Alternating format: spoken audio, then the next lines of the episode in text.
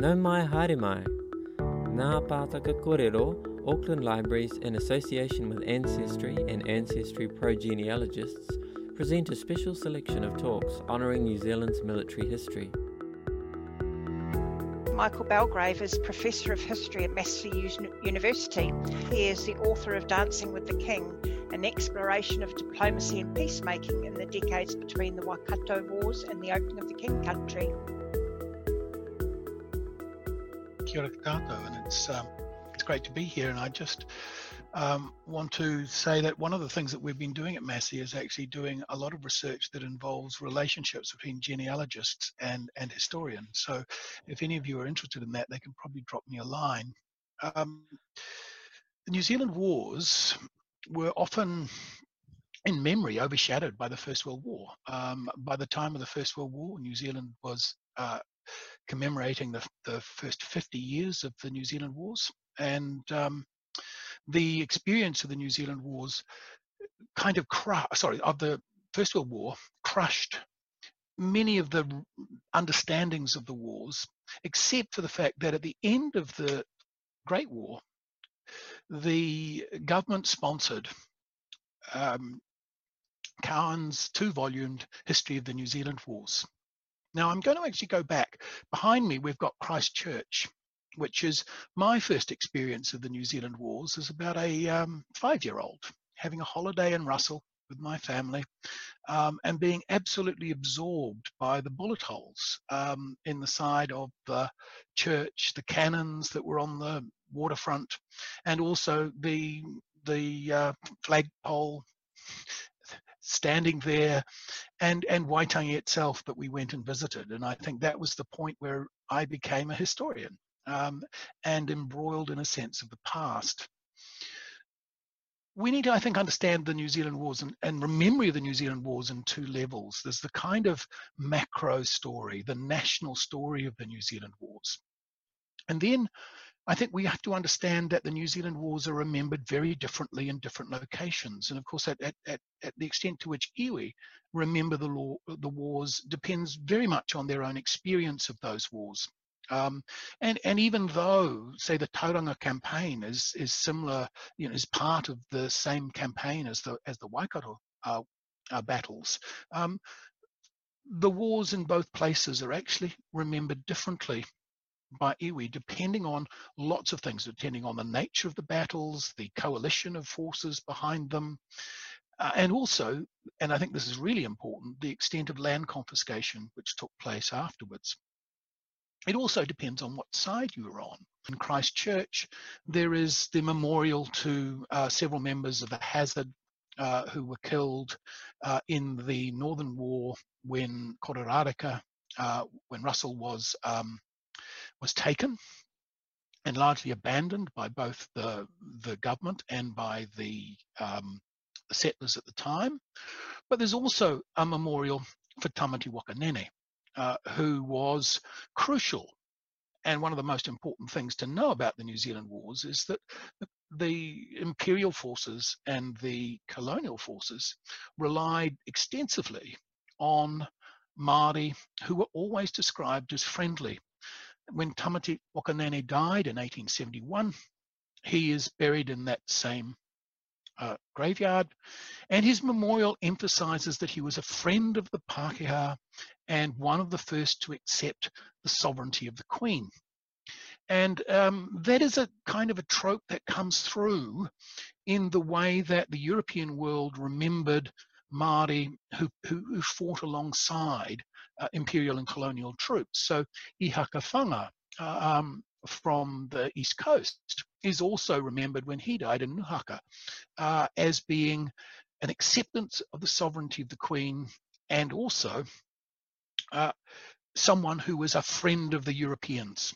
Those two things very much encapsulated in the way that the European world believed and understood the role of, of Māori in supporting the colonists and the colonial forces. At the time when battles took place, quite a few memorials were set up. And those memorials are often forgotten today. They're often in obscure places because they're where little actions took place. Um, and even those ones that exist, say, in, in, in Auckland to uh, Marmaduke Nixon, Colonel, who was killed at uh, uh, people would drive past that memorial every day and think it was simply a memorial of the First World War. The biggest memorial of the New Zealand Wars is actually unknown to most of its inhabitants, but the town of Hamilton, named after Captain Hamilton, who was killed at the Battle of uh, Gate Pa, Pukehinahina, in 1864. Uh, Greerton, named after Colonel Greer, who led the forces, uh, the, the imperial forces at the time. I grew up thinking Nixon Street was Nixon Street without realizing in Hamilton that it was named after Colonel Nixon. The names of streets, the names of places were often embedded into the landscape and they have survived, but they've also been significantly forgotten. Those early memorials, obviously, and you can see this today, um, did not commemorate Maori losses, did not commemorate those fighting against the Crown. After the wars, there was an attempt, there was a lot of peacemaking which actually took place, which tends to be forgotten. And the first level of peacemaking is between those tribes who fought against the crown and those who fought with the crown. Uh, those tensions that were created, those iwi worked to resolve those tensions. There was also, and this is this is where my book comes in, an attempt by the Kingitanga, by the forces who fought um, for the Kingitanga against the invasion, uh, to actually reconcile themselves with the government um, those those were very rich negotiations, but they were doomed to fail for two main reasons. The first was the confiscations of land could not be redone. So the major grievance that Māori had at that time was about the confiscations, particularly for Waikato. And for those tribes who'd lost less land, but wanted to retain the autonomy and control and ownership of their lands, then the conflict was about keeping the native land court out, a way of preventing um, the native land court was a very effective institution by government for stripping Māori of their land. But this form of reconciliation shouldn't be actually um, ignored completely. Uh, Rewi Maniapoto, the demon in European imagination in 1864 becomes very much a, a mediator between the Kingitanga and the European world. Um, he, when he be, when he comes to Auckland, eventually he's lionized as the hero of Ōrākau, the person who had stood up and said, we will fight on forever and ever, ake, ake, ake. Um, he is treated as a major celebrity. The way that the European world started to refashion its understanding of the New Zealand wars actually lies not in the battles overall, not in the war overall, but in particularly in some specific battles, particularly in the Battle of Ōrākau, where um, the heroism, as it was seen by Europeans of Māori, and also the generosity of Māori to the wounded, uh, was noted by soldiers at the time. The same was true at, at Pukehinahina, where um, European losses were the biggest of any engagement in the war. But the rules of engagement that had been established, the way that um, uh, bodies uh, bodies of troopers had not been in any way um, defiled or even stripped of their possessions, uh, and the kindness that was given to a number of wounded, um, particularly by women, were things that were remembered immediately.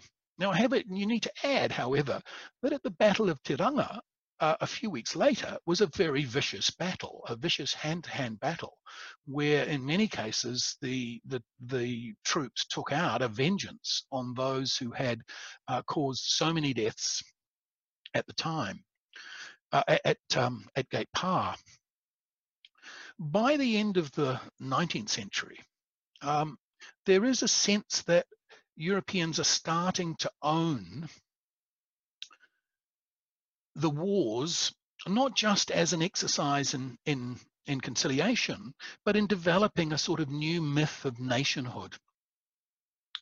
This is going to be fully embraced most by uh, uh James Cowan, the official historian of the New Zealand Wars, whose two volumes will um, really lay a, a, kind of fabric of, of, of nationalism, um, but also a way of interpreting the wars, which will last pretty well unchallenged until Jamie Belich's New Zealand Wars book in the 1980s.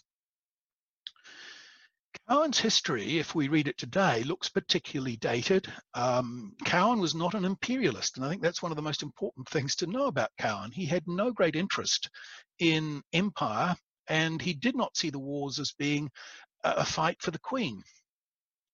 He saw the wars much more in the way that the American West had been won, as a kind of uh, exciting um, clash between enemies who learnt to respect each other and their coming together would be a key part of creating a sort of national culture, national identity at the same time. Now that at first level may be seen as as completely glossing over the nature of the wars, their um, the brutality of what took place. Although Cowan can be pretty explicit about some of the brutality that took place, but it also needs to be remembered that in the 1930s, Cowan was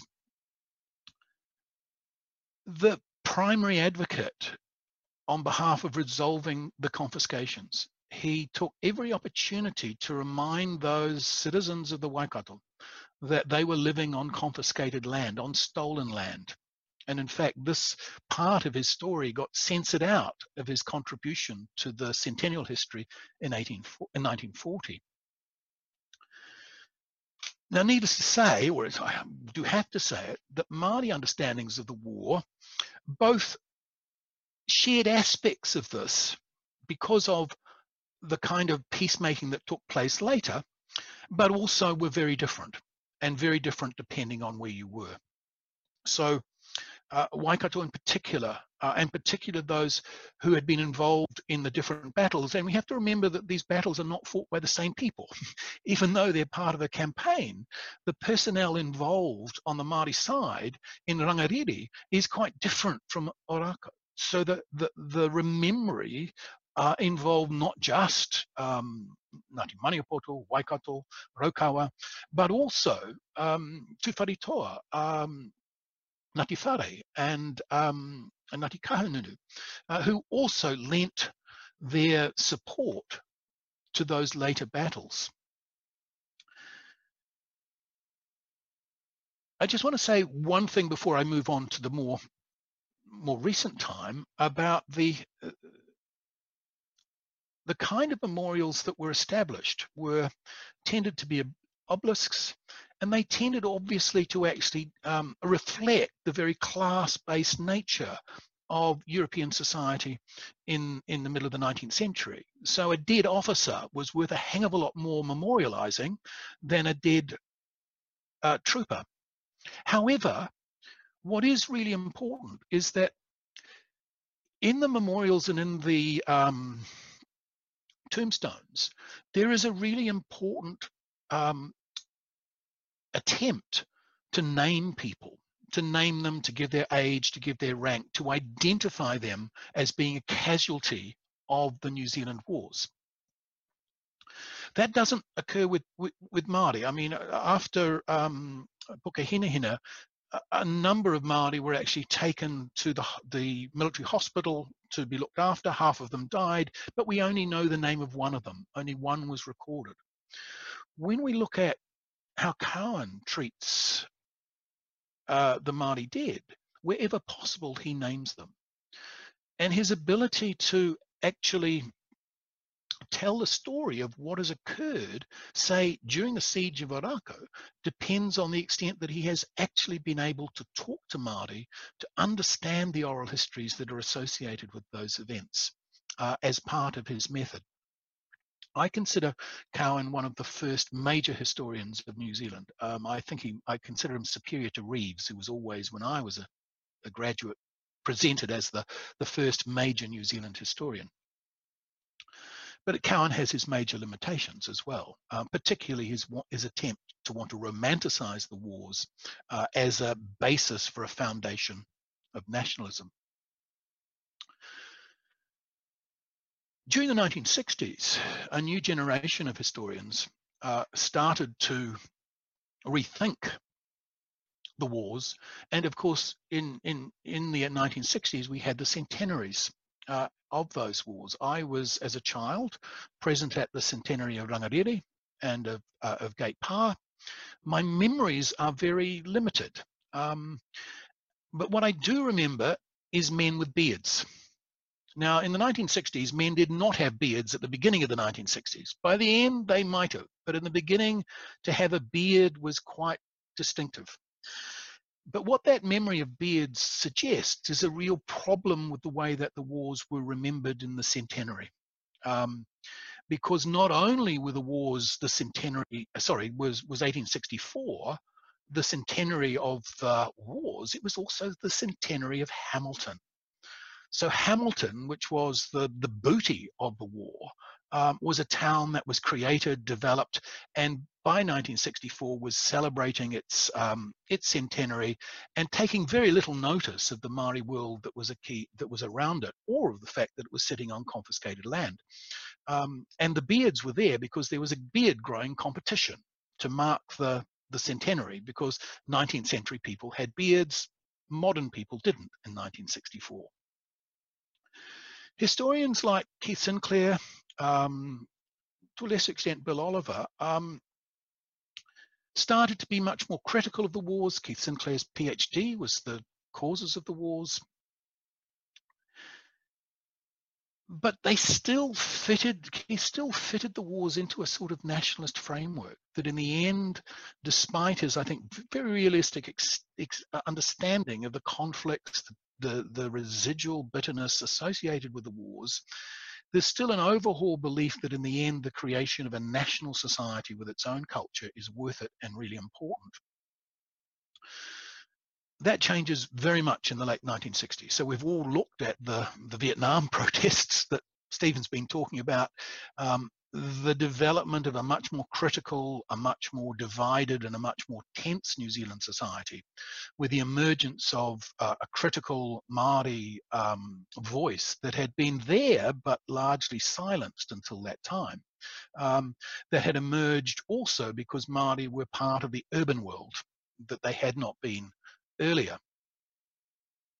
The wars then start to get re-evaluated and they get re-evaluated as Māori um, develop a greater collective understanding of uh, and critique of colonization and see the wars as part of the extension of empire, part of the extension of the European world, and not just the battles that their ancestors fought in that national perspective, Māori nationalism, a Māori sovereignty movement starts to join together for Māori these different campaigns, these different whakapapa to actually start to get an overall picture.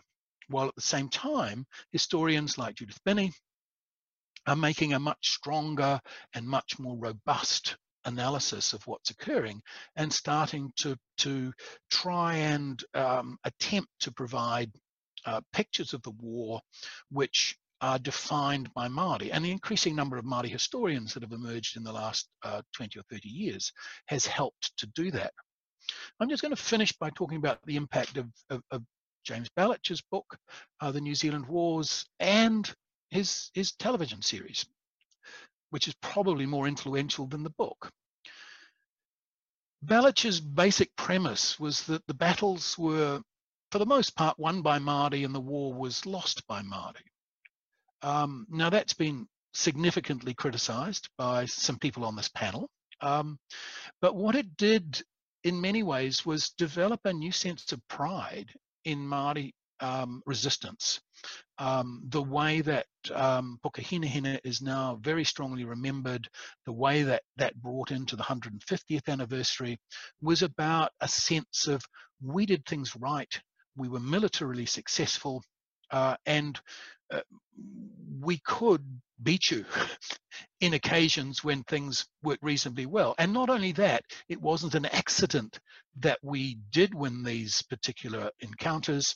Um, it was because we had adjusted to the to the military needs of dealing with things like bombardment and um, the like. Um, I think that's been a really important resurgence. Um, in more recent years, just in the last few years, we've had the whole emphasis, um, which people like uh, Vincent O'Malley, but also the Otorohanga um, secondary school students have pushed, a recognition that somehow, in terms of the school curriculum, but also in terms of New Zealand's popular memory, the wars had been largely forgotten and that the 150th anniversary of the wars occurring at the centenary of the First World War had left our attention to those wars uh, rather marginal. And if we look at the change in government policy over teaching New Zealand history in schools, it is really that push to have our understanding of the wars and a national day for the wars uh, acknowledged that has been a substantial part of that.